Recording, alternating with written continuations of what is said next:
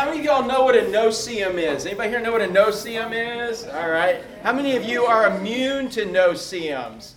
You, they just don't even mess with you. And JJ, don't raise your hand wherever he's at. But um, uh, no-see-ums, man. I, I, I, mean, when have you ever been in a pack of no-see-ums? What are you thinking about when you're in a pack of no-see-ums? The pack of no-see-ums, yes. And, and in fact, if you don't know this experience, we can hook you up tomorrow morning before the sun comes up. Uh, it's a little windy right now, so we could take you back over here in the mosquito compounds. Go down A1A, and anywhere you see the little yellow gates, just park and walk back there. And when it's nice and still and the sun's getting ready to come up or just setting, man, you can experience for yourself what it's like to be breathing in no-see-ums through your nostrils, your eyeballs, your ears. You didn't even know you could breathe through these things, did you? But you can with no-see-ums. And so I remember when I was a kid, um, we used to go to New Smyrna a lot, and um, there were, we'd always rent a beach house at New Smyrna, and they had those jalousie windows. You guys remember jalousie windows? Yeah. How do you say that? Jealousy? Jealousy. jealousy. It was a company in Orlando that had this great idea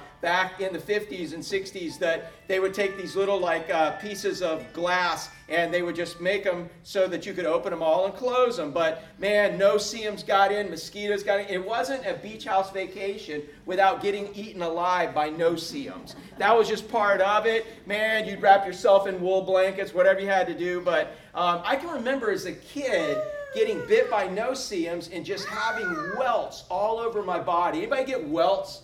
Still from no-see-ums? You, uh, JJ? Yeah, JJ is a no-see-um magnet, man. And JJ gets welts no matter what uh, in all of that. But I used to get welts. And I would even just look at them, I'd get welts. And then as I got to be a teenager, I've realized that when I got those welts, if I didn't scratch them, they would go away you know? And uh, uh, that's pretty hard to get like a big itchy bump and not scratch it, right? But let alone hundreds of itchy bumps and not scratch them. And so I started realizing that if I didn't scratch it, man, I'd be okay. And it would eventually go away. And at first, it would take about a half hour for it to go away. Then I got in my 20s and I'm in St. Augustine, and guess what? They had no-see-ums. We played base. I played baseball there, and out uh, on US 1, behind the Kmart, in the swamp, there was a baseball field, and that's where we would lay down and do our stretches and calisthenics, everything getting ready, and we'd be just getting eaten alive by no-see-ums. And, and they would even get up under your clothes and all of that stuff. And I realized if I didn't scratch, they'd go away. And now what I realize is that it only took about not a half hour to get rid of the bumps, but about 15 minutes. It was like, okay, if I didn't scratch for 15 minutes, I'm good. And then I got a little older in my 40s in New Smyrna, and I'm surfing, and on those glassy west wind days, I get bit up by no-see-ums again, but I want to go fishing, I want to go surfing, so I'm putting up with it. And I realized it only started taking about five minutes to get rid of the bumps. And it didn't itch anymore. And if I just didn't pay attention to it, I started developing a resistance, and the no-see-ums didn't affect me as much. Now that I'm 54 years old and I've been exposed to no-see-ums my whole life, I can't tell you they don't bother us in the parking lot early in the morning. They're bothering us, but I don't even really get bumps anymore from no-see-ums. They bite me. I know they're biting me. I know they're on me, but I don't even get the red bumps anymore. And, and really, it's just a matter of them just biting. There's, it doesn't even affect me anymore, other than the, the pain that it is of them just biting and being obnoxious and always being around you. And when you get in the water, by the way, no-see-ums can't swim. Did y'all know that? That's the escape, all right? no-see-ums can't swim. But virtually, li- literally, I'm, I, I have almost no, no effect by no-see-ums other than the fact that they're a pest that's swarming around me. But I don't get welts anymore. I've developed a resistance. And today, when we look at how the people respond to the Apostle Peter's message, what you're going to see is it's like somebody who's never been bit by a no-see-um before, and the Holy Spirit coming upon them, bringing conviction in their life, is going to be like a swarm of no-see-ums on steroids. it's, it's, it's something that's just evident, and it's there. Anybody ever been stung by a bee before? Yeah, does that get your attention? You know, a, a, a, scorpion. Anybody got a Florida scorpion before? Dude, those are pretty cool, and they get your attention.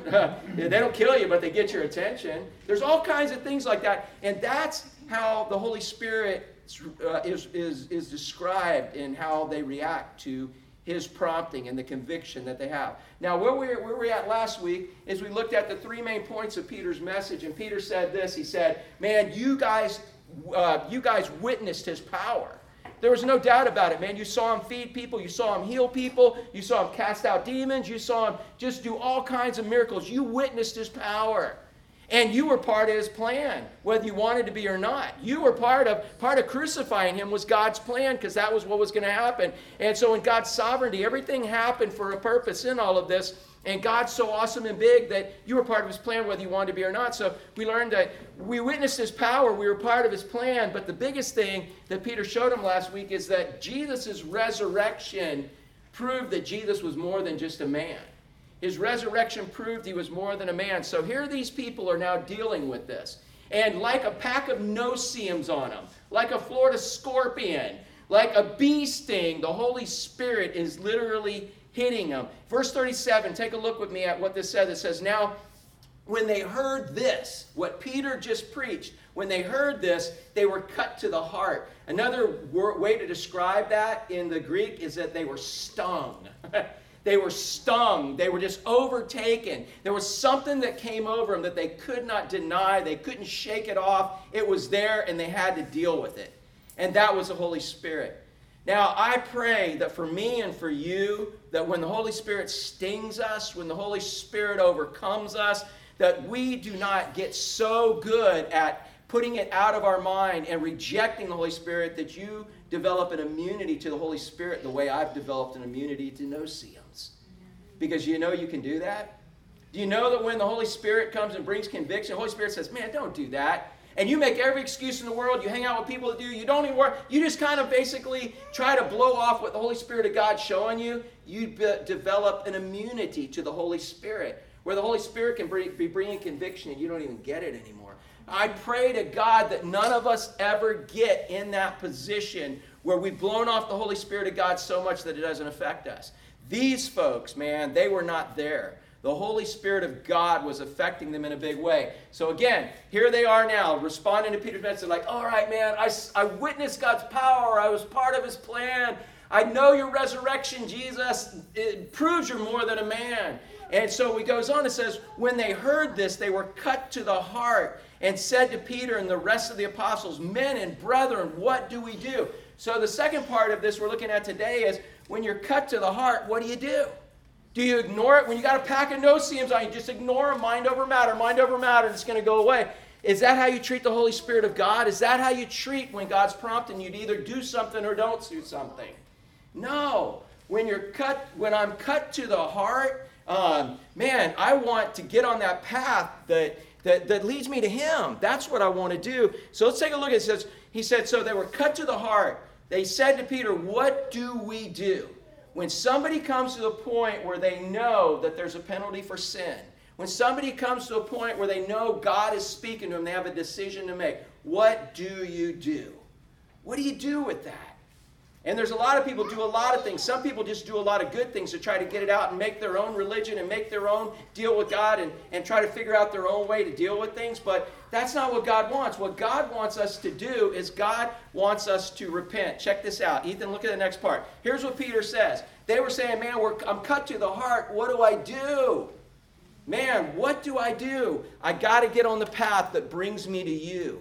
What do I, when I come cut to the heart, what do I do? I turned onto the path that brings me to you. Peter said to them, Repent and let every one of you be baptized in the name of Jesus Christ. And it goes on. But look at the very first part. He says, Repent. Man, repent. What does that word repent mean? It's such an ugly word. How many of y'all think it's kind of a, it, it's like, oh, that's a churchy, religious, kind of beat me over the head with a sledgehammer word? If, if I said, repent, and I'm spitting all over you, repent, repent. Uh, how many of y'all have bad connotations? Sorry, bro. I didn't get that. What, what do you take from that word? How many of y'all really say, you know what, I'd rather not hear that word repent? I don't like that word repent. It's just, man, I've had it spit at me millions of times. I don't want that contact. Man, repent is such a beautiful word. That's what I want to show you today. It's not a bad word. It's not a, a, a, nasty thing. It's not somebody beating you over the head with a sledgehammer. It's this it means to simply turn.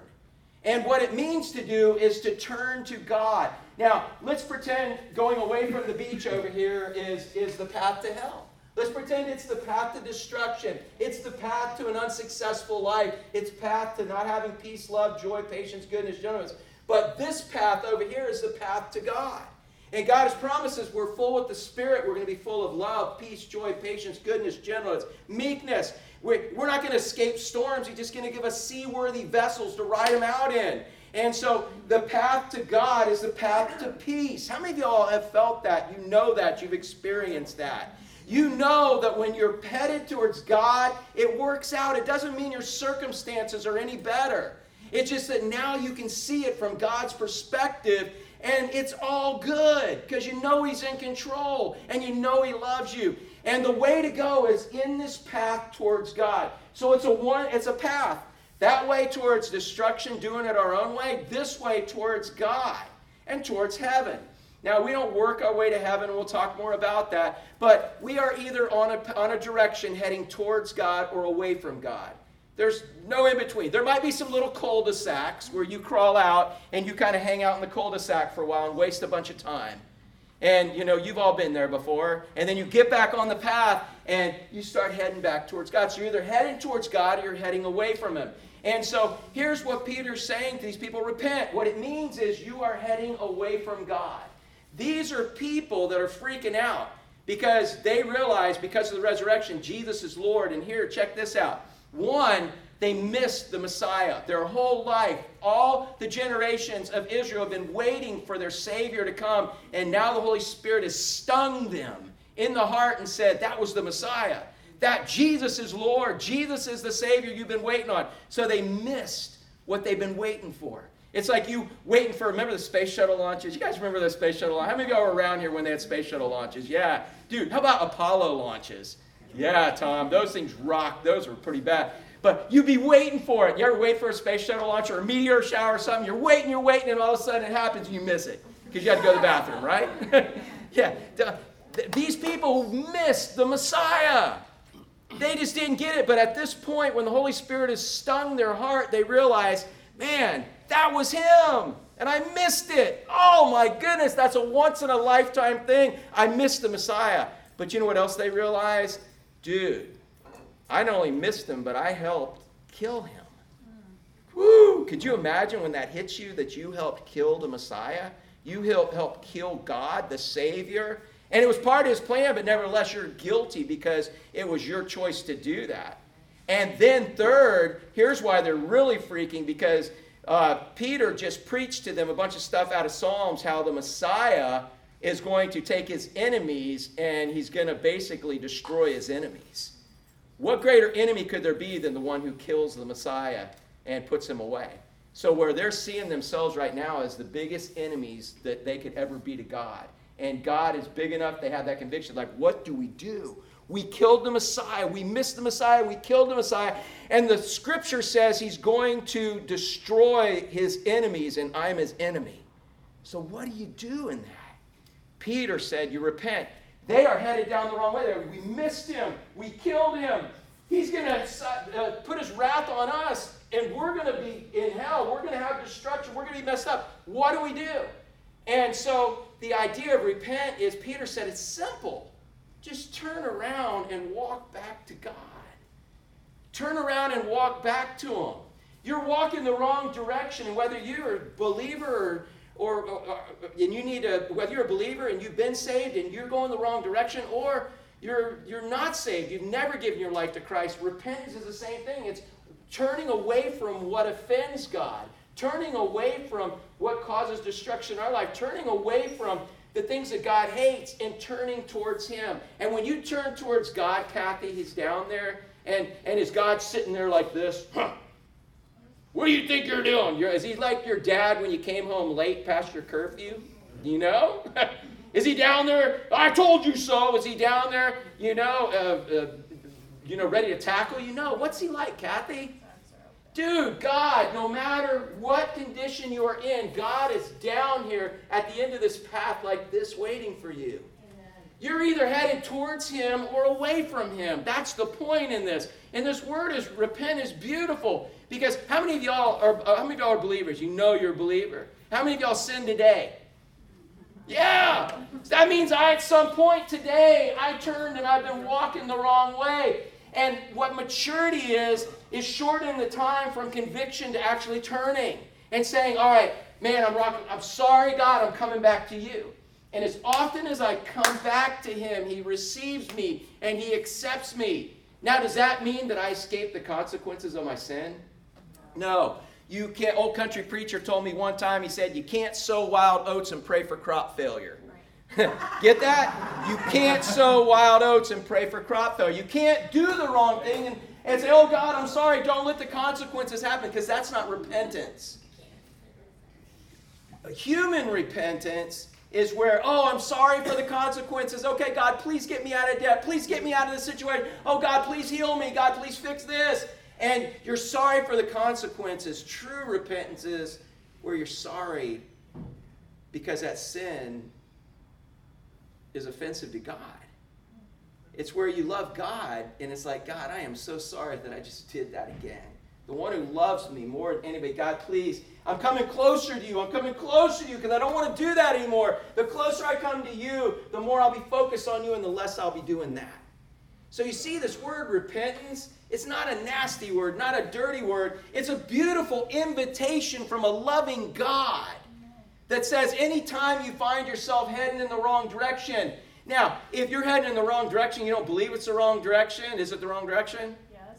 Yeah, it's still the wrong direction, but are you going to repent if you don't believe it's the wrong direction? No. And you know what? If you're there, you can't do anything until the Holy Spirit of God convicts you and says this is the wrong direction. And yes, sometimes there's consequences that hurt. And you say, dude, I keep running into this wall. It must be the wrong direction. and you have to turn and say there must be another way. And that's when we come to Christ. But you see, what a beautiful picture that repentance is. I want you to think about it. Every time the Holy Spirit of God tells you to repent, tells you to turn, turn away from what's causing you to walk farther from Him and turn towards Him. And I just want you, as you turn, I don't want you to see that. I went to Catholic school growing up, and man, we had nuns with rulers. Anybody had that? I don't want you to see the nun with a ruler, and then they got rid of the nuns, and then we had a principal. And dude, this one dude, man, he had a paddle. How many of y'all went to school when you got corporal punishment and they paddled, right? They had a paddle this long with holes in it. And guess who got paddled in second grade for draw for breaking Morris Swisher's crayon and drawing all over her with it because she drew on my page? Me! I don't want you to turn around and see the principal with a paddle, see the nun with a ruler.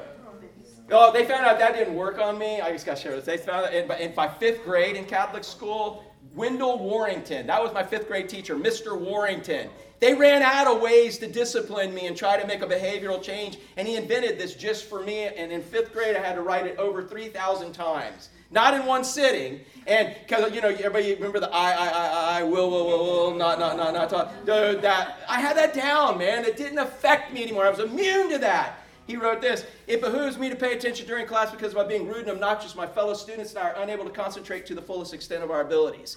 He wrote that specifically for me. And if you want to borrow that, you want to use that, go ahead. It behooves me to pay attention during class because by being rude and obnoxious, my fellow students and I are unable to concentrate to the fullest extent of our abilities. Guess what I did during class?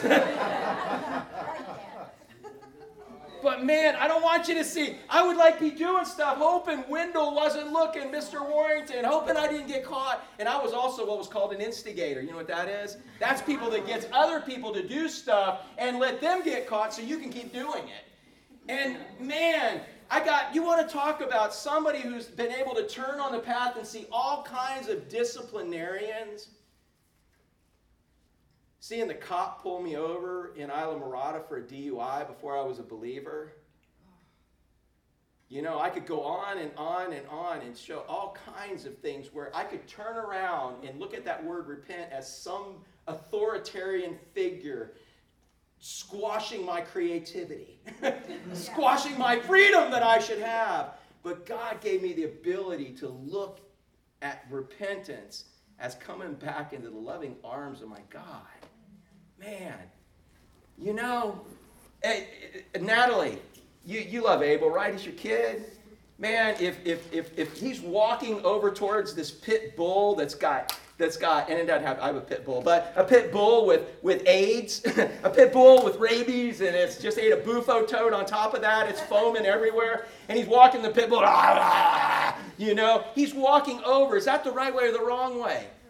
It's the wrong way, and you're like, Abel, come here. And was like, no, mommy, I want to pet the bulldog. You know, no, Abel, don't. And man, he comes and turns to you is it because you just are such a killjoy? You're just such a just an uninspiring mom, and you're just a fraidy cat. You're not going to let your child experience anything that you won't let him go pet that ravaging bulldog that's foaming out its mouth and has AIDS and ate a bufo toad?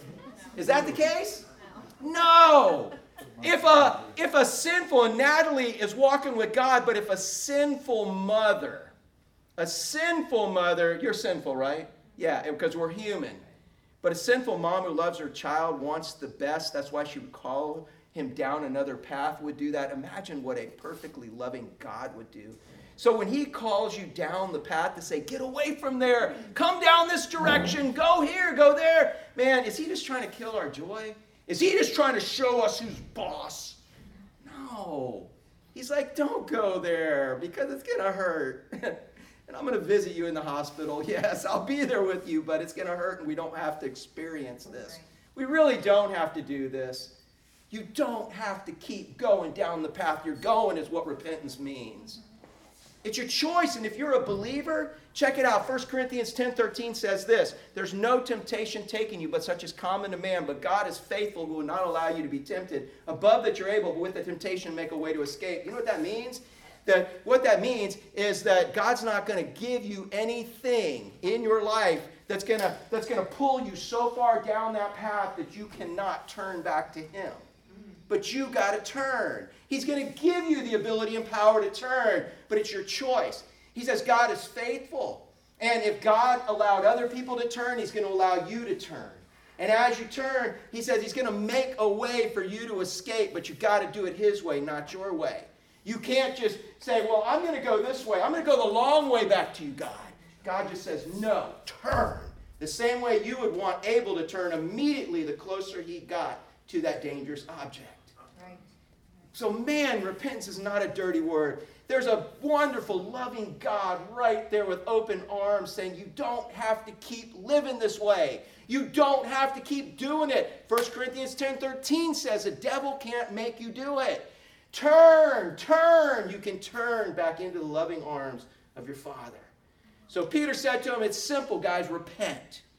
Yeah, you missed your Messiah because you were so prideful thinking your religious way was right. Yeah, you killed him, but you fell right into God's plans, but you're still held accountable. And yes, there is going to be destruction for you.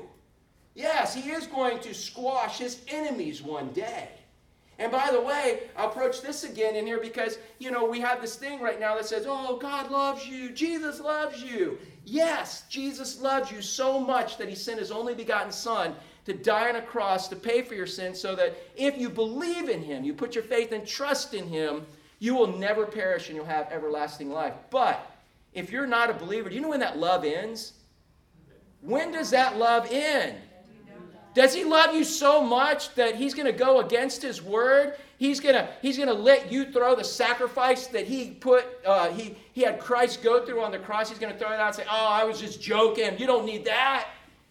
No, the love ends when you die. Without Christ, you now are set for wrath. He loves you, he loves you, he loves you so much that he made a way for you to turn and head towards him.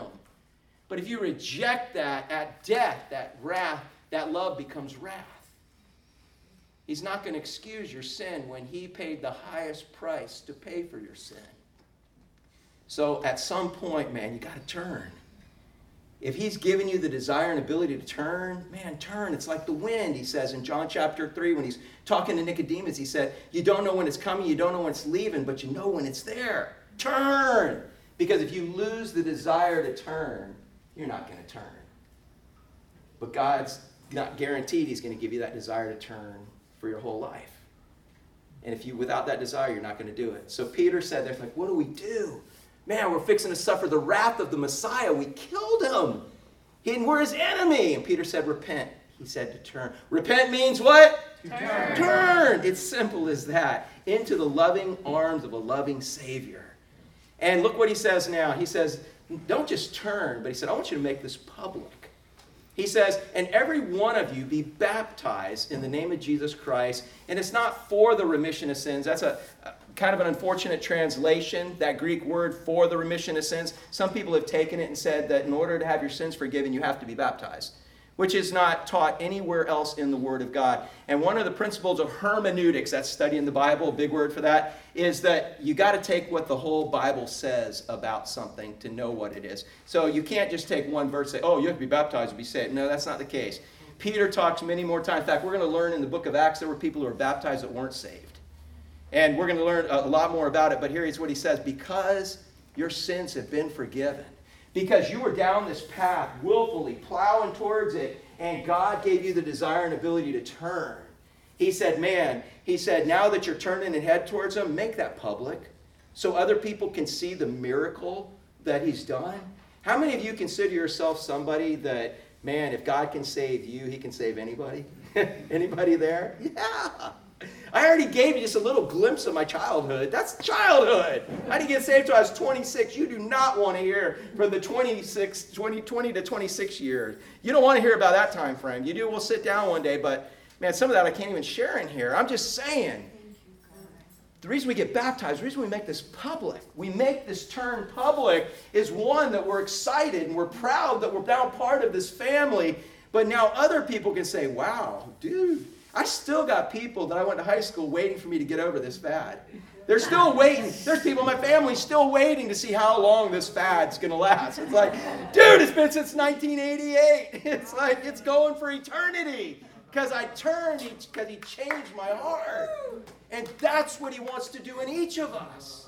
He wants to change it, and he wants us to make it public. That's what baptism is. Uh, Kelly and Dylan. Where's Dylan at? Oh, okay, okay. I thought he was still fixing his hair or whatever. I got my. You guys know what these are, right? These are baptism clothes, right? And uh, and so after the service, I get to baptize Kelly and Dylan because at some other time they had made a profession of faith. They turned from their ways to follow God's ways, and and and they want to make that public. And so today, even in this freezing cold Florida weather, you know, this freezing cold weather, man, I should have brought a wetsuit. But, man, they're going to get baptized. And we talked about baptism. Does baptism save you? No. No, baptism is a symbol. What does this ring mean? It means I'm married. means I'm married. If I take it off, am I still married? Yes. Yes, if I put it on this stool, does it make this stool married to my wife? No, it's a symbol. And uh, it's a symbol of, of marriage. And baptism is a symbol of what Christ has done for us. You stand in the water, it looks like a what? A cross. When I take you down, Kelly and Dylan, I take you down, that tells everybody that you believe that Jesus was, was crucified and buried. And when I bring you back up again, you do want to come back up? That symbolizes that you believe that Jesus rose from the dead. And that's a good thing because you're not a fish. so, but it also represents it represents you dying to your old life, saying, "I don't, I, you know what? I'm not living for me anymore. I've given my life to Christ." And when I bring you back up, you're saying, "I'm going to live for Christ, but I know I can't do it in my power. I got to do it in God's power." And that's a public proclamation. So the very first thing, as you're on the wrong path, whether you're saved or not, he says, "Turn." And you don't have to keep doing it. Turn and come to Him, and He never gets tired of you turning.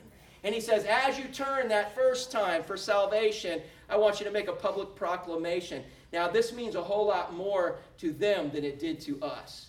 Because these are the guys who crucified Christ. These are the guys who, for centuries, have been Jews saying, you know, this is what the Messiah is going to be like. This is who he's going to be. This is what's going And they said, and he is not it. How many of you ever had to eat crow and admit you were wrong? You know what that's like, right?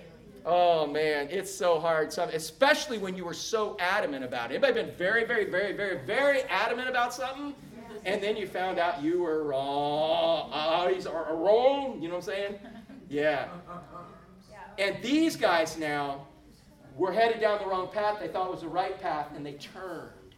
They turned because they didn't care. They didn't want the wrath of God on them. They wanted the love of God, and they knew it was that direction. And but what is everyone going to say? Oh my goodness, what are the man? I was there, crucify him, crucify him. I was there making jokes. If you're really the Son of God, come down off the cross. I was there. Man, aren't you glad we didn't follow that Jesus guy? Man, aren't you glad we were on the right? Man, and they found out they were wrong. And so when they now got baptized and made a public proclamation, man, they weren't just losing face, losing pride, man. They were going to lose family. Much the way it is in some in, in, a lot of countries now in the world, when people get baptized, they lose family. They lose jobs, they lose any way to support themselves economically. You get baptized, Kelly, man, we're all gonna be like, woohoo, yeah, that's awesome. Dude, they were basically making a public commitment that you know what, we were wrong. And Christ is the Messiah, and we are with everything we got, even if it's gonna cause persecution and we die, we're going this way.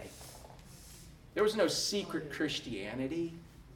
People talk so often, well, man, it's just between me and God. It's our little thing. That is not taught in the Bible anywhere. It's not taught that way. He, the greatest miracle we keep seeing over and over and over again is people being born again, something that's dead becoming spiritually alive. And baptism is an opportunity to see that. It lets us know it's still happening and it's still going on. So he said, Man, Peter said, This is easy. Just repent, turn, and start heading that way. And he says, And by the way, to prove that you really are headed that way, go ahead and get baptized. And so some of them probably sat back down. I got I got to tell you something, a story that was really, really kind of cool. Um, Emily and Elena, they were at this thing. What was that thing called Fields of Faith? It was when Tuesday, Wednesday night. Wednesday night. It was put on by Fellowship of Christian Athletes. It was cool. It was at Longwood Stadium. And both of them got to speak. You know, they had about six, I don't know, eight uh, student athletes. And you guys, are you guys athletes, man? Surfing count? Yes. but, anyways, they were speaking there and they gave their testimony, which was really awesome and all of this. And then this guy, Chris Regan, got up and he preached, man. And he told the kids, he said, man, how many of you are tired of having one foot in Christ and one not, depending on who you're with and all of this? And he said, if you're for real, and this was cool at the invitation here, he just said, if you're for real and you're ready to once and for all turn and head the right direction, he said, stand up. And there's a whole state, you know, part of big stadium full of kids there. And the ones next to us were from Westwood. Okay? And and none of those kids, a lot of those kids weren't even listening, but there were a couple listening. And this one big dude who was a big athlete, and he evidently had broke his arm or done something, it was in a sling. I watched him because this guy Chris Regan said, "Yeah, man, I was headed towards the pros in baseball, supposed to get drafted, all of this stuff, and I got hurt." He said, I ended up signing a contract later, but man, you know what? I found out what it really is about. It's about Christ and all this. And, and, he said, so, and I watched when he said, stand up. I watched this kid with his arm in a sling. Big, tall dude. Looked like a football stud till he got hurt. Probably just this year, and he's messing up his scholarship because of this. I watched him, and he looked around. He started to, immediately. He just started to stand up, and then he looked and saw nobody around him standing. He went back down, and he was like, and he was looking, and I just started praying. That I realized the reason God had me there. One of them was to pray for him, and he's looking around, going, "Hey, hey," you know, and it's like, "Who are you, man? I ain't standing up." All the kids are around him. I ain't standing up, and the dude. Finally, he just couldn't handle. it. I watched the conviction on his face. I watched God. I even watched a little tear, and he stood up like whew, and it took everything he had to stand up. And it would have been cool if Chris Regan would have let it stay there. But he didn't, did he? He said, Now, if you're really serious, walk down and walk down the stadium and walk across the field and meet me over here in the middle. And this kid's like, I just saw his face going, Oh, I just did. It took everything I had. It took everything I had to stand up right here because this is what I need. I know it's what I need. And he sat back down again as people were walking. And I just started praying, man. And I looked and he's trying to convince people. And I'm looking at him just wrestling with himself the way you wrestle with God when you know there's something you need to do and you're not willing to do it. And the dude, I'll just never forget, it was just like one of those little pop up toys, you know, little suction cup pop up toys. He's there and it was just like, boom! He stood up. Man, the dude just walked down like, I don't care. And he walked all the way down, got in the group. Again, there were more people coming, but he just walked, and I watched that. That cost him something, man, because nobody in his, in, of his friends, nobody on his team else that was there that even came, had any kind of remote decision like that. But it cost him something. I don't know what it cost him the next day, but it cost him some pride that day. It cost him something. And that's what he's talking about. man, if you, you're either in or you're out. If you turn, you turn. If you turn, man, be proud about it and go in that direction. There's no secret Christians. He says, man, because what he told everybody be baptized. That's what baptism is. Is your first public proclamation that you believe in the death, burial, and resurrection of Christ. That you believe that you have died to your old life and you're rising to live a new life with him. That's what baptism is. So that's what he said. He said, man, be baptized in the name of Jesus Christ because your, of the remission of sins, because your sins have been forgiven. Which, by the way, that for the in the Greek can also mean because of and so on. And that's how it should have probably been translated here. And he says, and then guess what? As you turn and you start walking to God, he said, you will receive the gift of what? The, the, gift of what? Help me out. Yeah. And, and so that's where when you come back up after baptism, it's not doing it in your own power, it's doing it in the power of the resurrection, which you receive as the Holy Spirit lives in you. But as you're walking away from the Holy Spirit, going this way, how much Holy Spirit power you got? No, because He's telling you what to do. He's trying to give you direction. He's trying to give you power, trying to give you help. And you're walking the wrong way. He's still hopefully bringing conviction unless you're like me with no-see-ums and you've blown it off so much that you're immune to His conviction. Please don't get that way because then you're going to for sure head the wrong way. But man, when you turn and walk towards God, when you continually walk towards Him, you get closer and closer and you start experiencing more and more of the power of the Holy Spirit. You can hear Him better. And He's giving you direction. He's giving you things to do that are right, like sharing the gospel. When you're busy doing the right thing, you can't be busy doing the wrong. Thing. Exactly. But boy, there's all kinds of wrong things to do going down this path. When you turn, man, I used to tell students all the time in student ministry if you're bored, follow the Lord. you're bored because you're doing what everybody else is doing. You start following Jesus, He'll rock your world, won't He, Natalie? He'll have you doing things you never dreamed you were doing, but you know they're of Him. And you're watching it and it blows you away to see it happen. But it's only as you keep turning. And as believers, I'm like, oh God, this isn't going to work. And then he turn, I turn again. Every day we're doing this. And we've got to just stay focused on Him to keep heading that way. But if you know you're heading the wrong way, Peter says, repent. He said, turn, turn. And you're turning into the open arms of a loving God. He said, you're going to receive the gift of the Holy Spirit. You can't live the Christian life without the power of the Holy Spirit. All you can do is redefine the Christian life, and it's really carnal. You got to have the Holy Spirit to do what God's asking you to do. And so he says, You're going to receive that. You'll receive direction, protection, power, all the things you have the paraclete, him walking alongside of you. And look what he also says. He says, You then can create a heritage. How many of you went through all the trouble having your kids and would love to see them go to hell? Anybody want to see your kids go to hell? No, you're laughing. It's like, what a stupid question. No. Look what he says in verse 39 For the promise is to you and to your children Man, you show them how to walk this way. You know, show them how to walk this way. Yes, you're not going to be perfect, right, Emily? Oh, I'm not perfect, and you have to admit that. I know it's hard to find the flaws, but thank you for. are you? What are you laughing so hard for? Yeah, but you have to keep turning to show them the way and show them the way. Now, does that mean you can save your kids? No. But does it mean you can be a good example? You can show them the power of God. You can teach them. Yeah, they have to make their own. There's no there's no spiritual grandkids. You know, you make the decision on your own. But he says, for the promise is not just for you, but it's to your children and all who are afar off, generation after generation, as many as the Lord God will call. Again, you call upon the name of the Lord, you shall be saved. But God's also got to give you that desire. As you're walking the wrong way, God's got to say, turn. God's got to say turn. And some of you got, well, what if God never says turn? What about all the people in Africa? You know, you know what? Why you're asking that question is because you don't want to turn. everybody, everybody is going to get a chance to turn at some point. Go read Romans chapter 1. And the point is, is anybody sitting in here, God, the truth be known, God has probably said turn many times. And you have the opportunity, you've got to choose to turn and follow him. And when God's calling, because it's like the wind, you don't know when it's going to be gone. Ethan? And look at this last part here.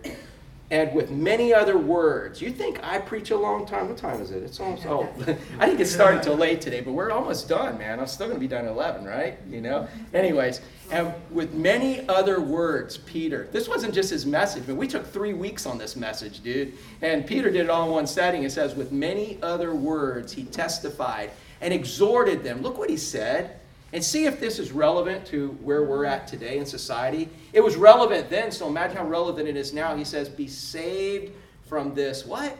Perverse, perverse generation. This word perverse in the Greek is the word scolio. Anybody ever heard of scoliosis or yeah, it's crooked. That's what that word means. It means crooked, it means bent in, a, in an abnormal way. And what it means in a spiritual sense is that this generation has taken God's word and they bent his word to fit their lifestyle wow. instead of bending their life to fit his word. Did you get that? It's like if you were to have a, a brace to straighten up a back, instead of making the brace straight so the back will succumb, you know, mold to that, instead you just make a brace to kind of accommodate that messed up back. And you might even make it even more bent, thinking that's a little bit better. But what he's talking about in a perverse generation is people taking his word and bending it, twisting it to make it fit their lifestyle instead of making their lifestyle fit his word. You know? That's what it's talking about. He said, save yourself from that. And you know what? There's going to be tons of people headed this way. Tons of people. And if you think the majority is right most of the time, you're going to be going the wrong way. You're, you're a teacher, right? Retired teacher. Man, did you not have people in your class like me that led people the wrong way and you really just wished I'd been absent a few days so you could get those others straightened out? Because there was no hope for the ones like me. but you know what I'm saying? There's leaders leading the wrong way and there's people just following. The devil knows what bait to dangle in front of your face to get you go that way. But when you hear God say, turn, turn, and I want you to picture a loving God over here with his arms wide open. Peter says, save yourself from this pervert, perverted generation. By turning, by repenting, and continuing to repent. Turn every time you find yourself going the wrong way. Turn and turn and keep headed towards God with his open, loving arms. And look what happened to these folks. You know how I know the Holy Spirit was speaking to them? How they weren't immune to the no-see-um bites anymore? You know, I knew it because look at verse 41. It says, Then those who gladly received his word. It wasn't like, all right, I'm sick of the consequences. I'm going to turn. Would you get off my back? I'm turning. You know, it wasn't a, a begrudging thing. It was like, man, this makes sense. This is what I'm supposed to do. This is what I want to do. Man, I never wanted to do that. I want to go this direction now. They gladly received his word, and what happened? They were then baptized and didn't care what the consequences of all of that was. They didn't care. If I lose my job, I lose it. What's the worst they can do? I got a home in heaven. What are they, they going to do? Kill me? I'll be going be with Jesus. That's awesome. says they gladly received his word and they were baptized. And that day, look at this, man. This is the beginning of the church. This is a one time event. Doesn't have to be but I consider this a revival. This is a one time event. It says, and that day about 3,000 souls were added to them. Amen. Yeah. Isn't that awesome? But you know what? Somebody could have made Peter feel bad for preaching the word. You know, when they were got they got stung by the word. Oh, nobody should feel that way. That's not good for their self esteem. That's, that's not, man, you know how bad you made them feel to know they're going, who are you to say they're going the wrong way? You're not the judge. And you know what? My response to that is, no, you're right. I'm not the judge. I am no more qualified to judge to you than you are to me. But God is the judge. And I'm just agreeing with whatever God said. and if God said this is the wrong direction, then that's the wrong direction, and this is the right one. And Peter preached the word in season, asking. He preached it whether it was favorable or not. And the Holy Spirit took it. And the Holy Spirit worked in people's lives, and 3,000 people turned that day and headed the right direction. And if they didn't turn, we probably wouldn't be where we're at right now because we're part of that heritage of that first generation turning. So, you know what? Um, when, you when your heart is cut and you need to know what to do, you need to turn to the path. You need to say, God, I'm turning to the path that leads me to you. My heart's cut, God, and I don't know and, and, and I don't know what to do. And he says, turn to the path that leads you to me. That doesn't rhyme, but you know what I'm saying. You got to turn, go down that path. That's where we're at. Let's bow for prayer, please. Father, I don't know where we're at today, where anyone's at in this. I know where I am, and that's it. And I know, Father, that I made one big decision in, in 1988, and that was to surrender my life to you, to give my life to you. And um, I know you took it over. And that solves a lot of little decisions. When I have a lot of little decisions, I see where that fits on that path that I, that I have towards you. But Father, there are plenty of times where, even as a believer, as a pastor, as one that's helping others see life from your perspective, that I choose by my pride, I choose by my feelings, I choose by my emotions, I choose to head the wrong direction. And I pray, Father, for me and every other believer in here that when we choose that, that, that we would choose that less and less. That we would fall so in love with you that we don't ever want to take our eyes off of you. So we never turn our backs to you. We're always looking at you, heading in the direction where we see you, where we hear you, where we experience you. And Father, we just want to thank you for giving us a home in heaven. But while we're here, Father, I pray that you would motivate us, you would encourage us even more than you do to keep heading down that right direction. If any of us need to turn, Father, um, just show us how futile it is to wait. There's no benefit in waiting we just get farther away from you the longer we walk away from you. So, Father, as believers, I pray you would give us the desire and ability to just turn.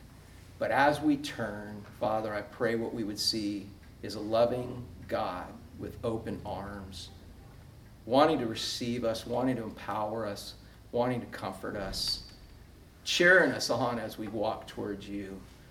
Because that's the only way we can show you we love you.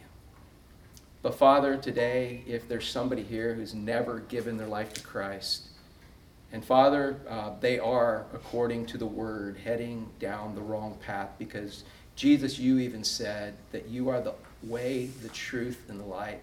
Nobody can come to you except, no one can come to the Father except they go through you. There's only one path, Father, according to your word. And I pray that if there's somebody here that's never turned, that today they would have a desire they can't refuse to turn from going the wrong way that you have said is the wrong way. And they would turn towards you. And maybe even for the first time in their life, they would see you as a God with open arms, welcoming them, instead of some authoritarian figure just trying to rule their life. Pray that they would see you as a God that knows everything can do anything and is everywhere and that loves them and only wants the best for them. And you're way more qualified to determine that than we are. And I pray, Father, that you'd give them a desire they can't refuse to turn. The turn is simple. It just says in the word that if we will call upon you, the name of the Lord, if we'll just pray and ask you to be our boss, you will do that. But help us, Father, to turn. And I just pray for these things in Jesus' name. Amen. Amen.